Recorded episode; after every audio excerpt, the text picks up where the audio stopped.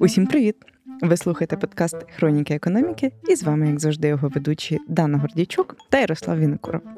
І сьогодні ми будемо говорити про оборонні технології та стартапи у цій сфері. Зокрема, про перший Defense Tech кластер Brave One. Наші постійні слухачі могли помітити, що це вже далеко не перша наша розмова про військові технології. Наприклад, у попередніх випусках ми вже розповідали вам про українську систему ситуативної обізнаності Дельта, а також про роль дронів у сучасній війні та їхнє виробництво. Ну і причина цього проста, бо військові технології та розробки це не просто питання виживання України у цій війні, це ще й ціла галузь економіки, яка у ці дні зараз просто народжується на наших очах. Ну, а ще це просто красиво, коли Україна, яка не має власного флоту, завдяки морським дронам, змушує тікати із тимчасово окупованого Севастополя, колись грізний Чорноморський флот РФ, а також вражати деякі об'єкти. Ну і деякі кораблі тікають прямо на дно. Дуже приємно. Так, однак за красивими відео та насправді грандіозними військовими результатами стоять напружені дні, місяці, присвячені розробці, тестуванню, вдосконаленню технології. Також чимало часу, який витрачається на оформлення документів та іншу бюрократію. Ну і це ми не говоримо про збір коштів для того, щоб це все втілити у життя. Саме тому в Україні і створили перший оборонний кластер Brave One. Його мета надавати стартапам та розробникам у галузі Defense Tech фінансову, інформаційну та організаційну підтримку заради технологічної переваги України над ворогом. Як саме працює Brave Чим він допомагає українським компаніям? Звідки ці стартапи та компанії беруть гроші на втілення своїх ідей? Та чи є охочі інвестувати у виробництво сучасної зброї? Про все це ми сьогодні говоритимемо з керівницею Defense Tech кластеру One Наталією Кушнерською.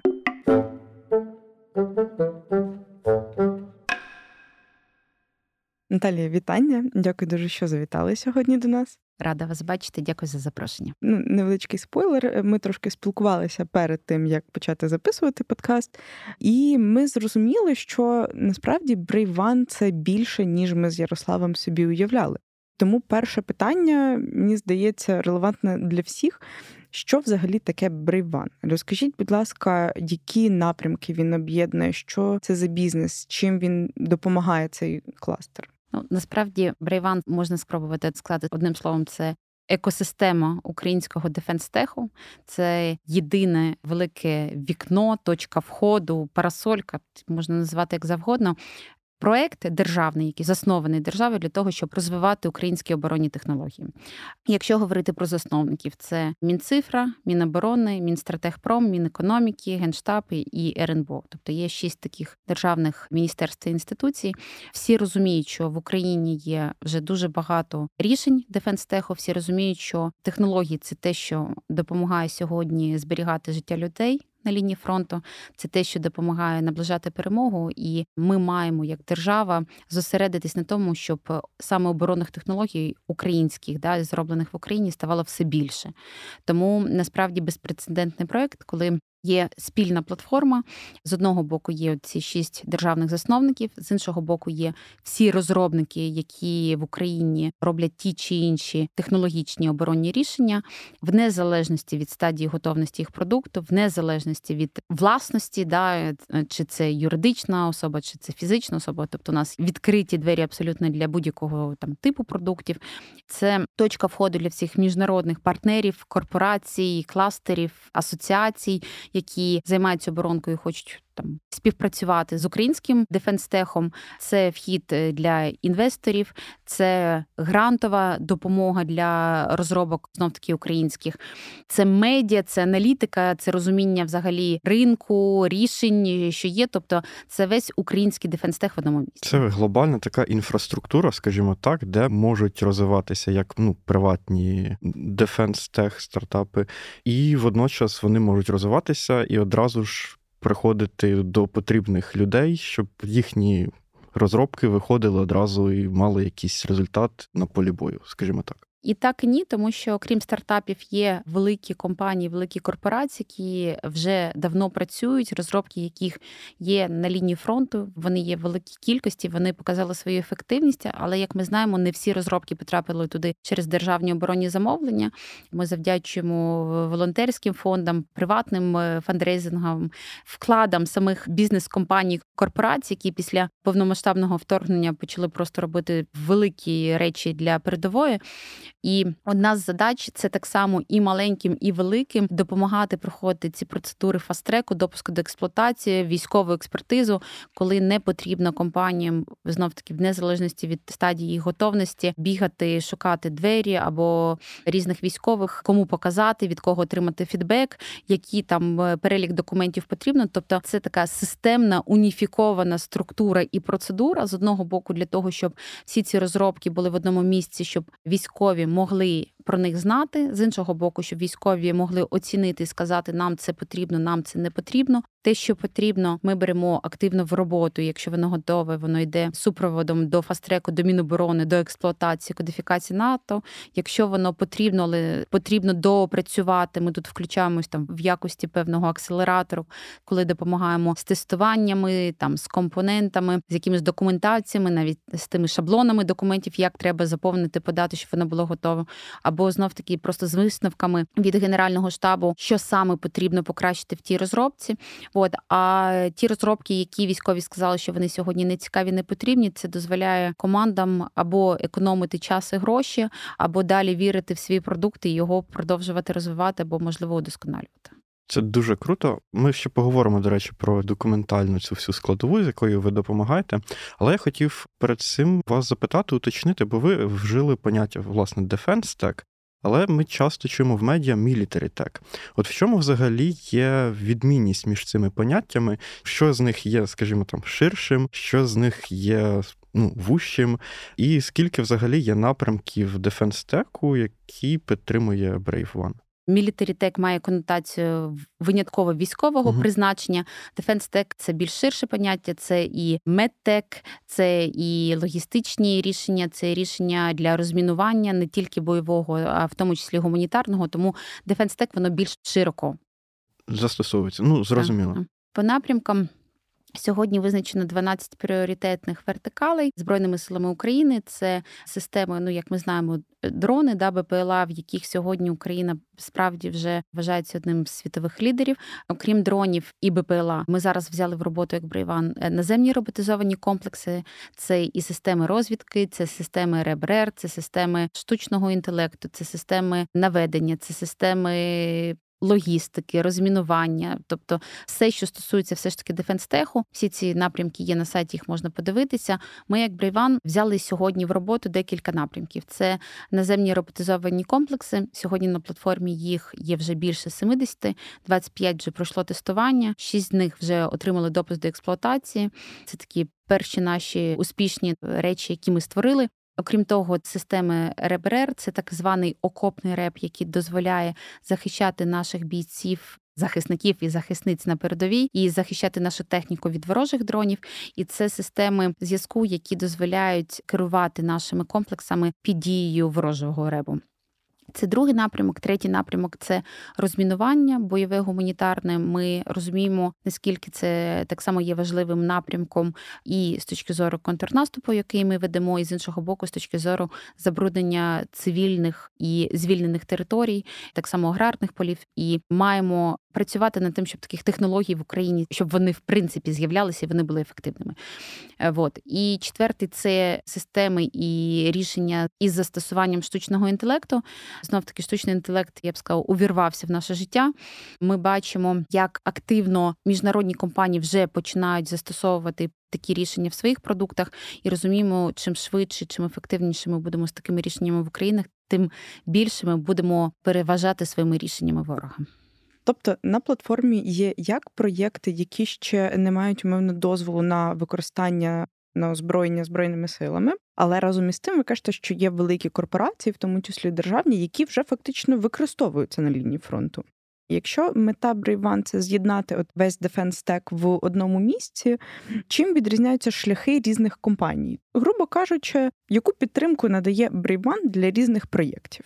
Насправді Є різні компанії, є різні проекти. Ви абсолютно праві. Перше, що ми робимо, завдяки тому, що всі проекти накопичуються на платформі. У нас є зріз і розуміння, хто з наших компаній в яких напрямках має рішення. Допуск до експлуатації є одна з цінностей, тому що це проста, швидка, прозора процедура. Ну, знов таки, швидка. Ми б хотіли, мені здається, ще швидше. Ми взагалі дуже амбітні. Але ми запустили проект 5 місяців тому, умовно кажучи, приблизно от перші три розробки, які наземні роботизовані комплекси, у нас зайняло для допуску до експлуатації від моменту реєстрації на платформу до підписання наказу трохи більше трьох місяців. І з одного боку це дуже швидко, тому що до початку війни це було роками 2-3-5. З початком війни це стало швидше. Перші було 8-6 місяців. Зараз ми прийшли там в 3 місяці, але ми сподіваємося, що це має займати 2 місяці. Тобто, от е, із моменту реєстрації на платформі 2 тижні, умовно кажучи, як правило, займає момент від реєстрації до виставку генерального штабу, і далі за наявності всіх документів Міноборони обіцяють, що це ще 45 днів. Там насправді створюються різні комісії якщо говорити про ці наземні роботизовані комплекси, то знов таки це ж новітні технології. Це про шлях, який потрібно створити комісію, створити процедуру, створити вимоги. Тому це з першими було не так швидко, як би нам хотілося, але з іншими вже, вже це пішло напрацьовані да, рішення. напрацьовані рішення. І наші задача створити такі шляхи для всіх розробок в різних напрямках, щоб це були і наземні роботи, і там ребрери, і розвідка, там і так далі. І так далі. Тому що якщо ми зараз перейдемо до штучного інтелекту, то там ще велика юридична робота да, в правовому полю, яку потрібно зробити для того, щоб такі рішення в Україні з'являлися. Правда, така робота вже почалася і вона вже проводиться. От тому допуск до експлуатації це одна історія. Друга історія ті проекти, які знаходяться на низькій стадії готовності або на невеликій, вони можуть податися на гранти і отримати грант 5 або 25 тисяч доларів. Це сьогодні насправді вже профінансовано 57 проєктів на е, суму більше мільйона доларів в США. Це такий теж досить великий успіх, тому що програма запрацювала е, з липня місяця, тобто за три місяці ми вже видали грантів на мільйон. Попередньо на наступний рік погоджена досить велика сума саме на проект Брейван, саме на фінансування таких розробок. Всі розуміють необхідність таких інновацій, і всі розуміють е, на нашу експертизу і наші можливості такі інновації швидко створювати і їх виробляти, тестувати і відправляти на лінію фронту масштабувати. Угу. Ми зараз вже багато говоримо про цю бюрократичну історію, так і наскільки я розумію, що в межах Brave One це максимально спрощено, так тому що ми знаємо, що для того, щоб отримати раніше погодження, щоб там вже розробка використовувалась безпосередньо військовими, Пройти потрібно випробовування та, треба ще. випробовування, купу якоїсь бюрократичної тяганини, плюс там і зарегульовано дуже сильно, і там якісь, наприклад, та ж сама частка прибутку, яку може отримувати виробник і так далі, і тому подібне. Тобто дуже багато бюрократії є в цій сфері. Ну і воно так роками історично просто склалося. Ми знаємо, що для дронів, наприклад, у нас був один з попередніх випусків подкасту про дронів, і цю історію дещо спростили, зокрема в частині прибутку, яку може отримувати виробник. А взагалі, от можете детальніше сказати, як ви налагодили цей процес, який раніше тривав роками, як ви зробили так, що він триває всього там три місяці, і це мається на увазі з моменту, коли проект прийшов до One, до моменту, коли його продукція вийшла на фронт, виходить, так? Ну, по факту отримала легалізацію, угу. ми називаємо так, і може е, бути може е, випускатись. Да, може закуповуватися офіційно вже Міноборони угу. і має там допуск до експлуатації. Ну насправді тут потрібно чесно відмітити величезну роботу всіх державних органів, які були долучені і готові дерегулювати процеси. Це і Міноборони, і Мінцифра, там і Генштаб, і так далі. Мінстратегпром теж ну насправді всі наші шість засновників вони є дуже активними і всі розуміють велику цінність. Окрім того насправді такі великі і швидкі темпи допуску до експлуатації вони дивують весь світ і дивують тих різних там представників корпорацій, асоціацій там і оборонних підприємств зі світу, коли ми їм розповідаємо, що в Україні є така структура. Вони о, ми у вас будемо вчитися, як ви це зробили. Напевно, от одна з ключових історій успіху, окрім політичної волі і великої роботи по дерегуляції, яка була проведена, але спойлер, це ще ми сподіваємось тільки початок, і є ще інші експериментальні проекти, які зараз в роботі, щоб ще більше спростити ці процедури для виробників і щоб все більше і більше оборонних технологій могли швидко з'являтися на лінії фронту. То якраз ця платформа Брейван, ця програма, яка є повністю діджитальна, там де можна за електронним підписом заповнити необхідні поля, необхідні процедури, тобто не потрібно шукати ті бумажки, щось робити. Це дуже зручно. Там є певний. Опитувальник, назвемо це так, там де компанія або команда е, завантажує інформацію про цю розробку, долучає необхідні документи, і вона автоматом електронно йде до генштабу. Генштаб опрацьовує її там по своїм процедурам, по своїй методології, дає нам оцінку, і далі те, що готове, генштаб відправляє Мінобороні. Ми так само слідкуємо. Тобто, насправді дуже багато процесів відбувається під капотом. Тобто розробники просто знають, де на якому етапі знаходиться їх розробка. Якщо потрібно якісь там документи, в них можна запитати, але знов таки ми навчилися вже на початку реєстрації говорити з розробниками і пояснювати, які саме треба документи тобто таку інформаційну да, функцію, щоб насправді вони відразу і правильно заповнювали і отримували високі оцінки, тому що дуже часто від того, наскільки всі документи вони зможуть долучити, залежить наскільки їх високо оцінять. Тому ми навчилися так само співпрацювати, щоб це було максимально повно. А у мене уточнення: оці три місяці в них входить. Ну наскільки я розумію, там ж має бути якесь тестування, випробування і фідбек від військових саме. Так і є, але це означає, що як правило, якщо там є інноваційна ідея і mm. немає таких тестувань і випробувань, то ця оцінка отримує середній бал. Це якраз буде та домашня робота, яку ми зможемо підключитися і допомогти їм зробити для того, щоб була висока оцінка. Тому що для того, щоб була висока оцінка, якраз у цього рішення має бути необхідний пакет документів, які будуть підтверджувати тестування, які були проведені.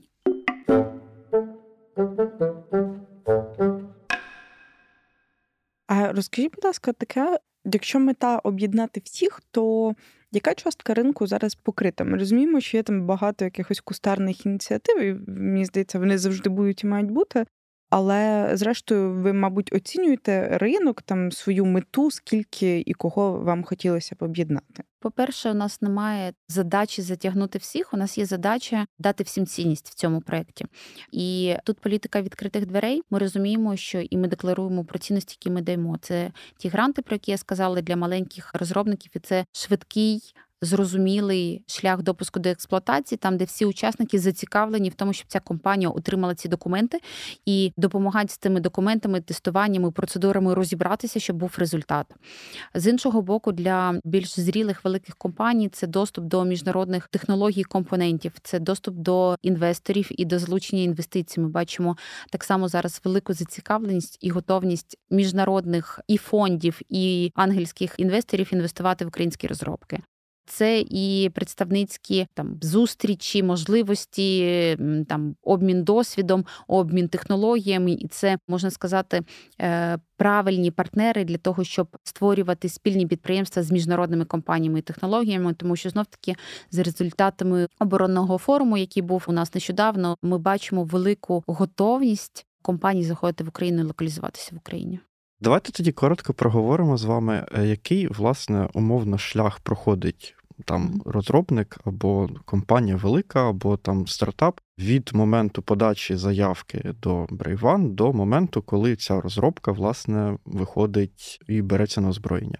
Тобто я так розумію, що ну для того, щоб потрапити в Brave там також потрібно відповідати певним умовам. Ні? Для того, щоб потрапити в брейван, треба мати бажання і трошки mm-hmm. часу. Трошки часу, я думаю, ну якщо сісти година-дві максимум можна все зробити. Перший етап є платформа Брейван. Будь-хто неважливо, чи це юридична особа, чи це фізична особа, чи це група розробників, чи це неприбуткова організація, реєструє себе як особу, мовно кажучи, заповнює свої дані, підписує ЄЦП. Тобто ЄЦП у нас є верифікатором, що людина існує. Після цього відкривається кабінет в кабінеті цей розробник може додати до 20 розробок. По кожній розробці є, як я казала, вже опитувальник, в який вона заповнює. Після того, як опитувальник цей заповнений, людина знов таки нажимає підписати, відправити. Ця заявка потрапила в систему. Перший крок це внутрішній комплайнс, там де розробник в базах YouControl перевіряється на зв'язки з Росією з Білорусі. Після цього ця розробка направляється на експертизу на відповідність. Е, задача валідувати що це є насправді оборонна технологія, і воно дотична до цієї сфери. Це шлях для того, щоб не перевантажувати якраз військову експертизу. І далі воно потрапляє на військову експертизу. Тобто, ось цей там до тижня формат внутрішній комплайнс і відповідність, і далі військова експертиза це ще тиждень. Військова експертиза це представники різних видів командування, це люди, які працюють військові служать да, в штабах на передовій, які розуміють, які є потреби, які є вимоги, які є аналоги. Більше 500 експертів є. Вони оцінюють за результатами цієї оцінки. Є висновок, і в цьому висновку прям прописано. Якщо потрібно щось там поліпшити, да, то що саме доопрацювати. От, якщо висока оцінка, воно відправляється на Міноборони. Далі тут є якраз блок. Якщо Міноборони fast-track, то це перевіряється, що це є все ж таки зразок ОВТ, е, що це може бути допущено до експлуатації, тому що якщо це якась технологія, то вона не може бути допущена до експлуатації, і на це є потреба. Тобто там є два фільтри, що є потреба, військовий склад, так нам це потрібно. І друга історія, що це є зразком ОВТ. І воно якраз потрапляє в цю комісію в трек по допуску до експлуатації. Якщо має середню оцінку, середній бал, то це означає, що якраз треба доопрацювати, і тут залежить від виробника і від нас, як швидко ми зможемо доопрацювати. Від виробника, як швидко він буде працювати, а ми завжди швидко допомагаємо і намагаємося це зробити, щоб знов таки перейти в цей високий трек і бути готовими до допуску до експлуатації. Якщо низька оцінка, ми це відправляємо на так звану бізнес-експертизу. Це не є військові в структурі збройних сил України, але є люди, які дотичні до інновацій до технологій. Наша задача тут перевірити, що ми нічого цікавого або важливого не загубили. От якщо отримують вони високу або середню оцінку, то це рішення отримує статус Брейван. Після цього статусу Брейван вони можуть податися на грант. Для того, щоб податися на грант, вони заповнюють кошторис витрат.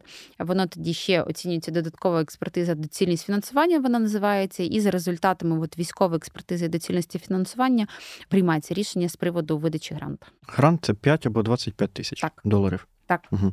Невелике уточнення. Ми зараз скоріше говорили все ж про розробки, які не взяті на озброєння. А щодо великих проєктів і ну, не проєктів, вже корпорацій, там компаній, розробки яких взяті на озброєння. Ви зазначили, що One допомагає з фінансуванням, в тому числі і з пошуком партнерів.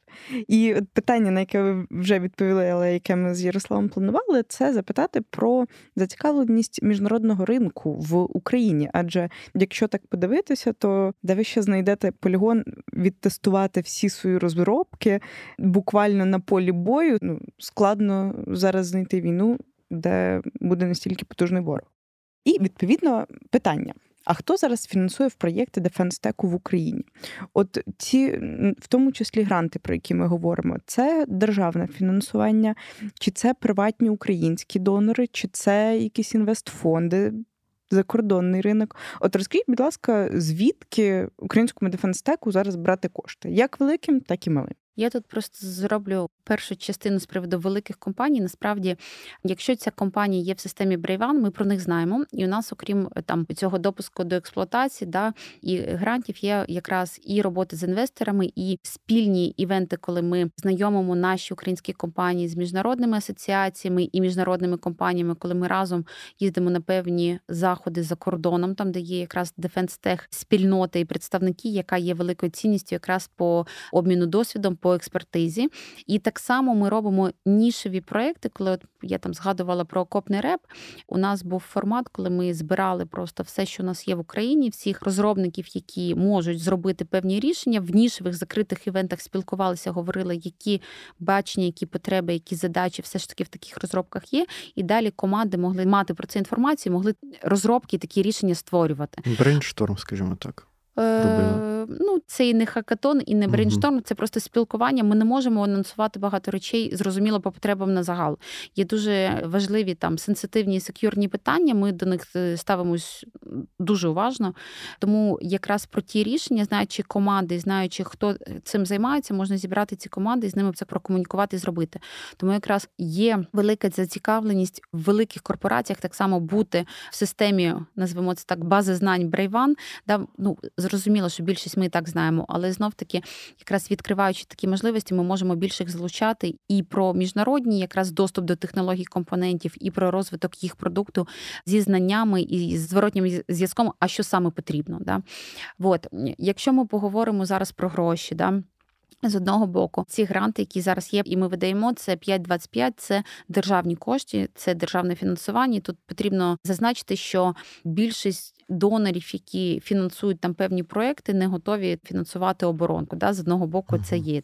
З іншого боку, є насправді велика зацікавленість і готовність міжнародних оборонних фондів і компаній да, інвестувати е, в Україну в українські компанії. Ну, з одного боку, ми знаємо вже декілька кейсів, коли великі оборонні компанії, які передавали нам техніку в якості матеріально-технічної допомоги, приїжджали потім на передову, швидко отримували зворотній зв'язок від демонстрації, да, від поводження, від роботи цієї техніки під час військових дій і могли швидко вдосконалити свої проекти. Це насправді дуже великі компанії світовою назвою на це є великий запит і готовність і цінність для великих компаній з одного боку. З іншого боку, ми розуміємо, що ми йдемо шляхом, що все більше будуть купувати українського або локалізованого в Україні. Якщо раніше ми бачили, що для багатьох компаній ми були великою зоною ризику, то зараз ми бачимо, що великі компанії розуміють, що вони або тут, або вони поза бортом, да можна сказати, і все частіше ми чуємо з різних сторон, що Україна це Valley тільки в Defense Успіху, да, всі шанси на те стати таким місцем. І тому міжнародні корпорації розуміють, що з одного боку це єдина можливість мати доступ до швидкого фідбеку, до швидкої експертизи, до швидкого розуміння, а все ж таки, що ж потрібно, швидко е, поліпшувати свої продукти, але при правильному так само партнерстві, да, і будучи тут в Україні, вони розуміють, що всі шанси є більше на те, щоб розвиватися. І так само про інвестиції. Я пам'ятаю, коли ми запускали проект 5 місяців тому, було велике такі навіть е, у нас розмови, що міжнародні інвестори вони не готові вкладати в українські компанії. Ми ж тут ризиковані, ми тут незрозумілі, і у нас тут і війна, і треба IP реєструвати за кордоном і так далі. То зараз все більше ми чуємо, що якраз міжнародні інвестори хочуть інвестувати саме в українські компанії, хочуть інвестувати в ті компанії, які зареєстровані і працюють в Україні. І насправді все більше для них це з одного боку підтримувати Україну і українців, з іншого боку, так вони розуміють, що зараз вони знаходяться на етапі епохи да, великих оборонних технологічних відкриттів інноваційних і рішень, які народжуються в Україні. А яким чином здійснюються ось ці інвестиції? Тобто, це ж я так розумію, можуть бути в різних формах. Чи є випадки, коли там інвестори, ті самі фонди чи компанії хочуть увійти прямо в капітал якихось компаній? І знову ж вибачте, я зразу раз повторюю це питання, але просто цікаво, до чого більше прикутий інтерес до великих вже таких усталених компаній, чи до розробок, Стартапів. які там та лише потребують більше фінансування, аби якось е, розширитися і вийти на конвейер. Ну, давайте так. Ми сьогодні зацікавлені в тому, щоб в Україні було багато українських оборонних технологій Made in Ukraine по-перше. По-друге, насправді ті великі корпорації, у яких є там команди, у яких є досвід, у яких вже є там державні оборонні замовлення, там допуск до експлуатації, в деяких моментах простіше їм потрібні насправді гроші для того, щоб або масштабуватися, або для того, щоб робити R&D інших проєктів, інших рішень, або для того, щоб робити якісь спільні рішення з іншими міжнародними компаніями, у яких є технологія, де і робити спільні продукти. Але маленькі стартапи, да, компанії, компаній вони є так само цікавими, тому що там є багато інноваційних справді рішень, які можуть стати єдинорогами. І ми не знаємо, хто з них буде наступним єдинорогом, але знаємо, що точно в Україні такі будуть. Тому ми не робимо вибірку, не робимо рейтинг і так далі. У нас є основний фільтр. Це все ж таки військова експертиза, які нам показують, це нам потрібно і цікаво, це нам потрібно цікаво, це нам не дуже потрібно. І цей фокус на те, що потрібно цікаво, у нас немає. Ти великий, ти маленький. Наша задача бути максимально те, що я казала, да, давати цінність кожному в рамках його потреб. Це дуже круто.